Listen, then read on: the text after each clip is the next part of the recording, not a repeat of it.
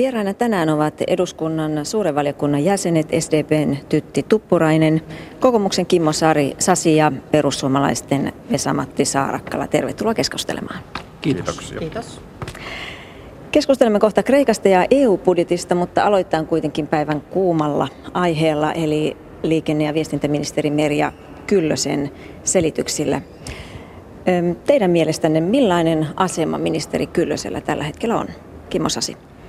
No, hän hoitaa ministeritehtäviään normaalisti, joskin täytyy sanoa, että eduskuntahan on käsitellyt liikennepoliittisen selonteon ja nyt vaikuttaa siltä, että kaikki ei ole aivan kohdallaan tuossa liikennepoliittisessa selonteossa.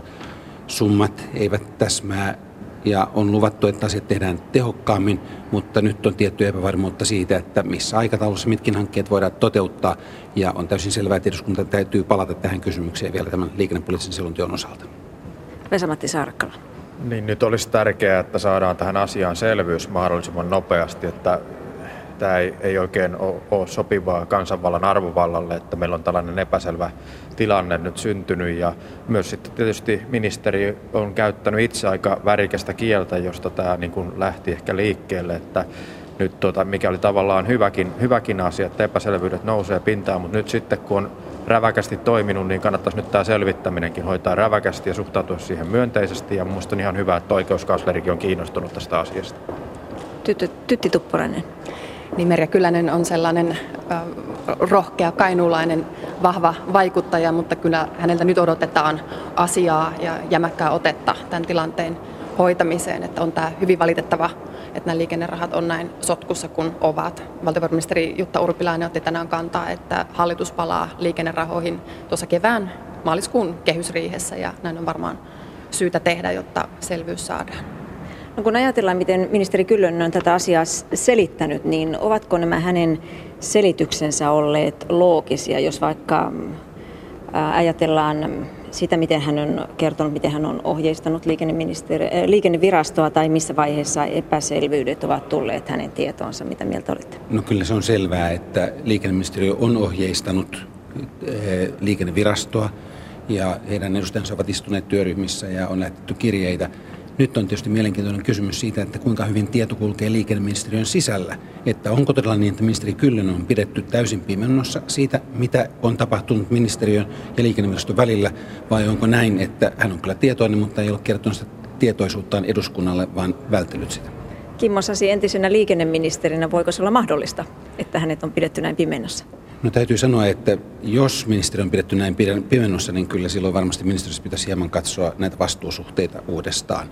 Että on täysin selvää, että ministerille täytyy kertoa näistä keskeisistä kysymyksistä ja liikennehankkeiden toteuttaminen on aivan keskeinen kysymys. Toisaalta täytyy sanoa, että liikennepoliittisessa työryhmässä, ministeriryhmässä, tietysti ministeri Kyllönen on, ja siellähän viime kädessä on tehty ratkaisut. Eli täytyy sanoa, että mitä tulee tähän liikennepoliittiseen selontekoon ja sen sisältöön, hankkeisiin, niiden rahoitukseen, niin olen kyllä yllättynyt, jos ministeri Kyllönen ei ole tietoinen. Mutta tosiaan mitä tulee kirjeenvaihtoon sitten ministeriön ja liikenneviraston välillä, niin on mahdollista, että häntä on pidetty pimennossa, mutta näin tietysti missään tapauksessa ei saa tapahtua jotenkin tuntuu, että tässä vielä jokunen kivi on kääntämättä ja sellainen vaikutelma syntyy, että tämä liittyy nyt tähän kohuun, joka liittyy liikenneviraston eronneeseen pääjohtaja Juhani Tervalaan ja hänen toimiinsa. Että ministerin kanssa on ollut selkeä epäluottamus ja se on nyt heijastunut negatiivisella tavalla liikennehankkeiden rahoituksen valmisteluun. Niin mun mielestä tämä äh, ministeri Kyllösen värikäs kielenkäyttö on myös jonkun sortin hätähuuto ulospäin, että hänellä ei ole nyt siellä ministeriössä tämä ihan tämä homma hallussa siinä mielessä, että tässä on nyt jo hallituskautta kulunut aika kauan ja, ja tavallaan niin ehkä ministeri Kyllönen haluaa tällaisilla kielenkäytöllä myös saada niin kuin julkista tukea sitten omalle toiminnalleen tai jotakin, koska itse en oikein muuten ymmärrä, miten näinkin julkiseksi tämä asia on nyt hänen omasta toimestaan oikeastaan päätynyt. No tässä teitä on niin hallitus- kuin oppositiopuolueita ja henki näyttää olevan sellainen, että ette ihan usko eh, ministeri Kyllösen huomisia. No se ainakin täytyy todeta, että asiat ovat jossain määrin sekaisin. Ja se, mitä liikennepoliittisen selonteon yhteydessä on päätetty, niin se ei ole tällä hetkellä oikein pätevää tietoa, koska rahoja ei ole niihin hankkeisiin, joita on suunniteltu toteuttavaksi. Ja on täysin selvää, että asiat täytyy käsitellä tässä tapauksessa uudestaan. Minä kyllä uskon ministeri Kyllösen sanaan, kunnes toisin todistetaan. Kyllä hän on niin vahvasti oman kantansa tuonut esiin, mutta tilanne on todella sekava ja tässä selvästi vielä tarvitaan lisätietoa ja valaistusta tähän asioiden kulkuun. No riittävätkö nyt nämä oikeuskanslerin pyytämät selvitykset ja sitten keskustahan toivoo myös tiedon, tiedonantoa tästä asiasta? No aika sen näyttää, mutta mun mielestä nyt ne vaan pitäisi saada aika nopeasti, että tämä on kestämätön tämä tilanne ja, ja myös sitten se, että onko puhuttu totta tai näin. Siihen en lähde tässä vaiheessa ottamaan kantaa, mutta, mutta joka tapauksessa myös ministeri Kyllönen voi katsoa peiliin, että miten voi olla tällainen tilanne, että tässä vaiheessa vaalikautta homma ei ole selvästikään hallussa siellä ministeriön sisällä. Hyvä. Vaihdetaan vähän aihetta ja mennään sitten näihin EU-asioihin. Kreikan velkatilannetta pohdittiin eilen ja vielä läpi yönkin euroryhmän kokouksessa, mutta sopua ei syntynyt ja neuvotteluja sitten jatketaan ensi maanantaina. Yhteisymmärrystä ei löytynyt esimerkiksi Kreikalle annettavasta lainaajasta, onko se se vuosi 2020 tai pari vuotta myöhempi, eikä liioin siitä myönnetäänkö Kreikalle uusi lainaerä. Suuri valiokuntakin evästi ministeri Urpilaista ja äm, toki yksimielisellä viestillä, mutta äänestyksen jälkeen, eli vähän kahtia jakautuneena. Mitä teidän mielestänne nyt tässä tilanteessa Kreikalle pitäisi tehdä? No, kysymys on kyllä hyvin vaikea ja kuten tuolta ECOFIN-neuvostosta on viestitty, niin vielä moni asia on selvitettävä. Keinovalikoimahan sinänsä on laaja ja kansainvälistä lehdistöstäkin tuttu. Kreikan lainoja, niiden laina-aikaa, maturiteettia voidaan pidentää, korkomarginaalia voidaan alentaa ja velkoja voidaan antaa anteeksi ja niin edespäin. Että kyllä keinot on kaikkien tiedossa, mutta että poliittinen päätöksenteko siitä, että mitkä toimet ovat hyväksyttäviä ja tähän aikaan osuvia, niin päätöksenteko on hankalaa. Niin kyllä, jos halutaan se paras ratkaisu, niin se on tietysti Kreikan erottaminen tai irtautuminen omatoimisesti sitten tästä euroalueesta. Silloin myös kaikkein vähiten todennäköisesti jouduttaisiin leikkaamaan näitä velkapääomia, mitä nyt on kertynyt, ja tulisi ehkä vähiten tappiota myös sitten muille, muille maille, jotka ovat näitä lainoja taanneet tai antaneet suoria kahdenvälisiä lainoja, että se on, se on ainut kestävä ratkaisu omasta mielestäni tähän tilanteeseen, mutta tuntuu, että sille ei nyt sitten nämä, se on arvovaltakysymyksiksi muodostuneet, niin vanhat poliittiset voimat eivät halua siihen suostua. Kansainvälinen valuuttarahasto tekee erittäin hyvää työtä tässä ja on uskottava, sanoisin jopa uskottavampi kuin EU. Ja heillä on selkeät nuotit, mitä pitää tehdä. Kreikan velkakestävyys pitää järjestellä sillä tavalla, että heidän velkansa on vuonna 2020 enintään 120 prosenttia. Ja silloin voidaan uskoa, että Kreikka myöskin maksaa ne lainat takaisin, mitä me heille annamme. Ja nythän on viimeisen vuorokauden aikana tosiaan yritetty löytää keinoja, joilla Kreikan velkojen kustannuksia voitaisiin alentaa ja sitä kautta pitää huolta siitä, että Kreikka pitkällä tähtäimellä kykenee maksamaan velkansa. Ja se on tietysti meidän ehdottomasti ensisijainen vaihtoehto, että me haluamme rahamme takaisin. Ja kyllähän lähtökohta ilman muuta on se, että jos Kreikalle annetaan näistä aikaisemmista ohjelmista edelleen rahaa, niin voidaan antaa vain silloin, kun olemme varmoja siitä, että rahat myöskin maksetaan takaisin.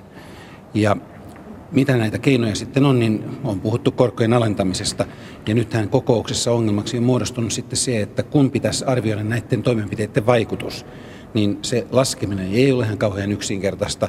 Ja kun on julkisuudessakin sanottu, että tekniset seikat ovat estäneet sitten sen päätöksenteon loppuvaiheessa, niin se on kyllä aika uskottava selvitys siitä syystä, että kun on monta tekijää ja pitää ajatella lähes kymmenen vuoden päähän, että mikä niiden vaikutus on ja että kykeneekö Kreikka sitten tosiaan selviytymään veloistaan, niin, niin sitä ei kyetty tekemään viime yönä kello kuusi aamulla, vaan silloin neuvottelut keskeytyvät ja maanantaina jatketaan, mutta se on myöskin eduskunnalle hyvä asia. Meillä on mahdollisuus pohtia tätä asiaa vielä uudestaan perjantaina mm, ministeri Urpilaisen kanssa ja vielä, jos on tarvetta Suomen tiukkojen kantojen täsmentämiseen, niin siihen on mahdollisuus.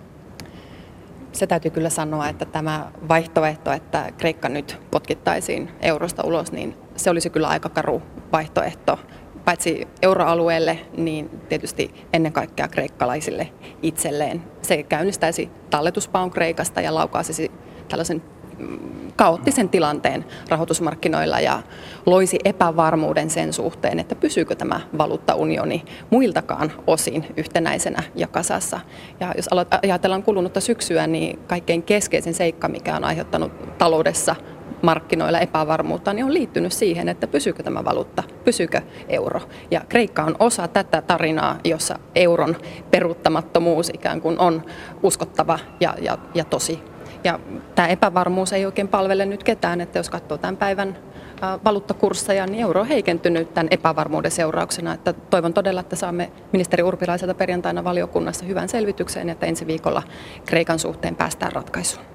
Niin, Kreikka on tosiaan osa tätä tarinaa, joka ei ole kyllä mikään menestystarina tämä euro ollut. Ja, ja mun mielestä myös sitten niin sitä pitää niin kuin katsoa totuutta tässä silmiin. Että mun mielestä yhä useampi suomalainenkin yritys haluaa nyt kovaa maata jalkojen alle ja euro ei ole kyllä sellainen rahayksikkö, joka sitä välttämättä pystyy tällä politiikalla tarjoamaan, että minä niin kuin ensisijaisesti haluan, että nämä heikoimmat tästä laitettaisiin pihalle ja suinkaan, niin siellähän talletuspako on koko ajan ollut jo käynnissä, että sieltä oikeastaan aika lailla yksityiset sijoittajat lähteneet jo, ja ne on nyt tällä hetkellä meidän rahoja, mitkä siellä on.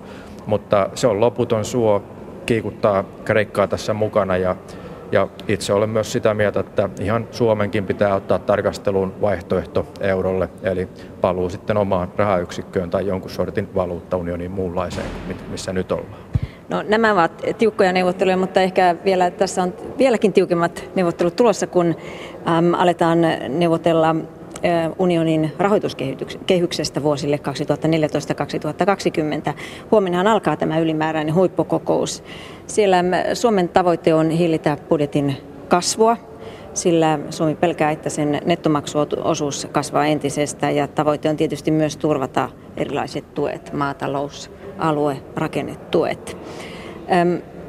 onko Suomi pilannut neuvotteluasemansa, kun se on ollut niin tiukoilla tässä euro, tiukalla eurorin linjalla. Mitä mieltä olette? No on täysin selvää, että kehysneuvotteluissa kannat menevät hieman toisella tavalla kuin Kreikan tukemiskysymyksissä.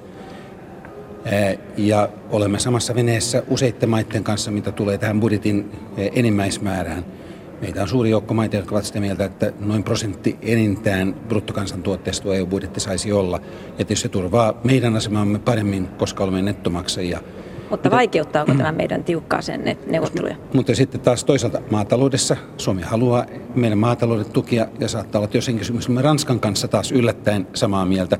Ja mitä tulee sitten alue- ja kehitysaluetukiin, niin tältä osin haluamme tietysti, että Pohjois-Suomessa, Itä-Suomessa saamme tukia, mutta sitten meillä on Itä-Euroopan maita, joissa on samantyyppisiä tarpeita.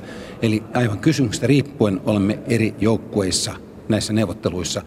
Ja sen takia voi sanoa, että voisi olla jonkin verran merkitystä Suomen yleiselle maineelle, että olemme pitäneet hyvin tiukasti omista rahoistamme kiinni tässä rahoituskriisissä, mutta en usko, että sillä on mitään ratkaisevaa merkitystä. No kuinka tiukka Suomi pitäisi olla sen suhteen, että meidän nettomaksuosuutemme ei enää kasvaisi tai jopa pienenisi?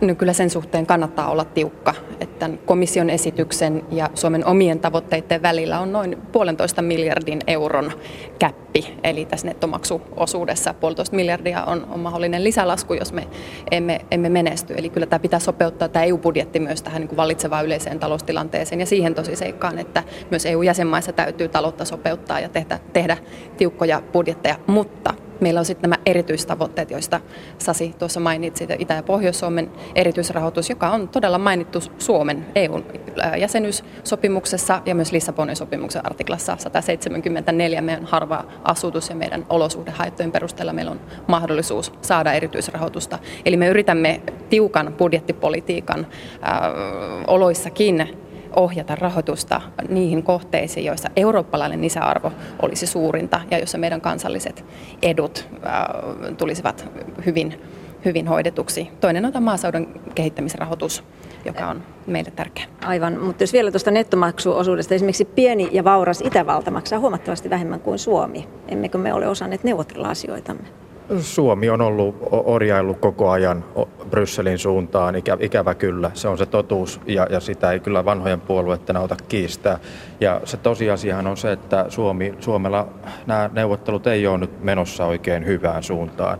se rahoituskehys on liian suuri, meidän saanto on liian pientä. Siellä edelleen on säilymässä näitä tota, netto, tota, ne jäsenmaksualennuksia monille maille. Suomellahan näitä alennuksia ei ole, vaikka ja me ollaan kolmanneksi suuri nettojäsenmaksaja tässä unionissa. Sitten myös siellä on arveluttavia piirteitä EUn omien varojen kasvattamisesta arvonlisäveroa keräämällä, transaktioverolla. Se on askel kohti liittovaltiota ja mielestäni se, että tällä tavoin yritetään väittää, että Suomen asema jotenkin paranisi, niin täytyy kyllä muistaa, että se on todella iso harppaus sitten, jos tällaiseen lähdetään mukaan ja sitä kyllä perussuomalaiset vastustaa. Meidän mielestä pitäisi ottaa Iso-Britannian linja, eli tiukempi linja tähän rahoituskehysten kasvattamiseen ja, ja sitten myös toivottavasti, kun kerran nyt niin kovasti ytimissä on oltu ja mallioppilana, niin saataisiin sieltä jotakin. Mutta hullusysteemihän tämä niin kuin kaiken kaikkiaan, että ensin annetaan rahaa ja sitten anotaan sitä takaisin ja katsotaan miten käy. No, jos ajatellaan tätä nykytilannetta, eurokriisiä ja, ja tulevaisuutta, niin tiedämmekö me edes, minkälaiseen maailmaan me tätä EU-budjettia nyt yritämme rakentaa? No tietysti kyllä meillä jonkinlainen käsitys siitä on, minkälainen EU on tulevaisuudessa. Ja kyllähän tämä integraatio etenee ja syvenee. Se on väistämättömäntä globalisoituvassa maailmassa. Ja me tarvitsemme eurooppalaista yhteistyötä. Kyllä EU-jäsenyys on ollut hyvin siunauksessa Suomelle. Jopa eurojäsenyyskin on antanut meille suurta vakautta. Kyllä. Siitä syystä talouselämä muun muassa hyvin voimakkaasti puoltaa euroa. Ja meillä on alhaiset korot. Kansakin hyötyy tästä. Mm täytyy muistaa tämä EUn perusajatus, joka on kuitenkin luoda vakautta ja rauhaa ja hyvinvointia koko Euroopan alueella. Nyt tässä uudessa tilanteessa EU-alueella on 116 aluetta, jotka ovat köyhempiä kuin kaikkein köyhin suomalainen alue. Se on sitä eurooppalaista solidaarisuutta, että alue- ja rakennerahoitusta ohjataan myös näille alueille. No mitä, Ihan korko- mitä korkoihin tulee, niin korothan on alhaalla aina silloin, kun talous menee huonosti. Että mä nyt en kyllä lähtisi tuota myymään tuota alhaista korkotasoa kansalaisille, koska se nimenomaan johtuu tästä talouskurimuksesta. No, sen kriisin aikana nyt, 18 prosenttia. valitettavasti meidän aikamme loppuu, eli paljon olisi puhetta vielä varmaan ollut. Mutta kiitoksia SDPn Tytti Tuppurainen, kokoomuksen Kimmo Sasi ja perussuomalaisten Vesamatti Saarakkala. Kiitos. Kiitos. Kiitos.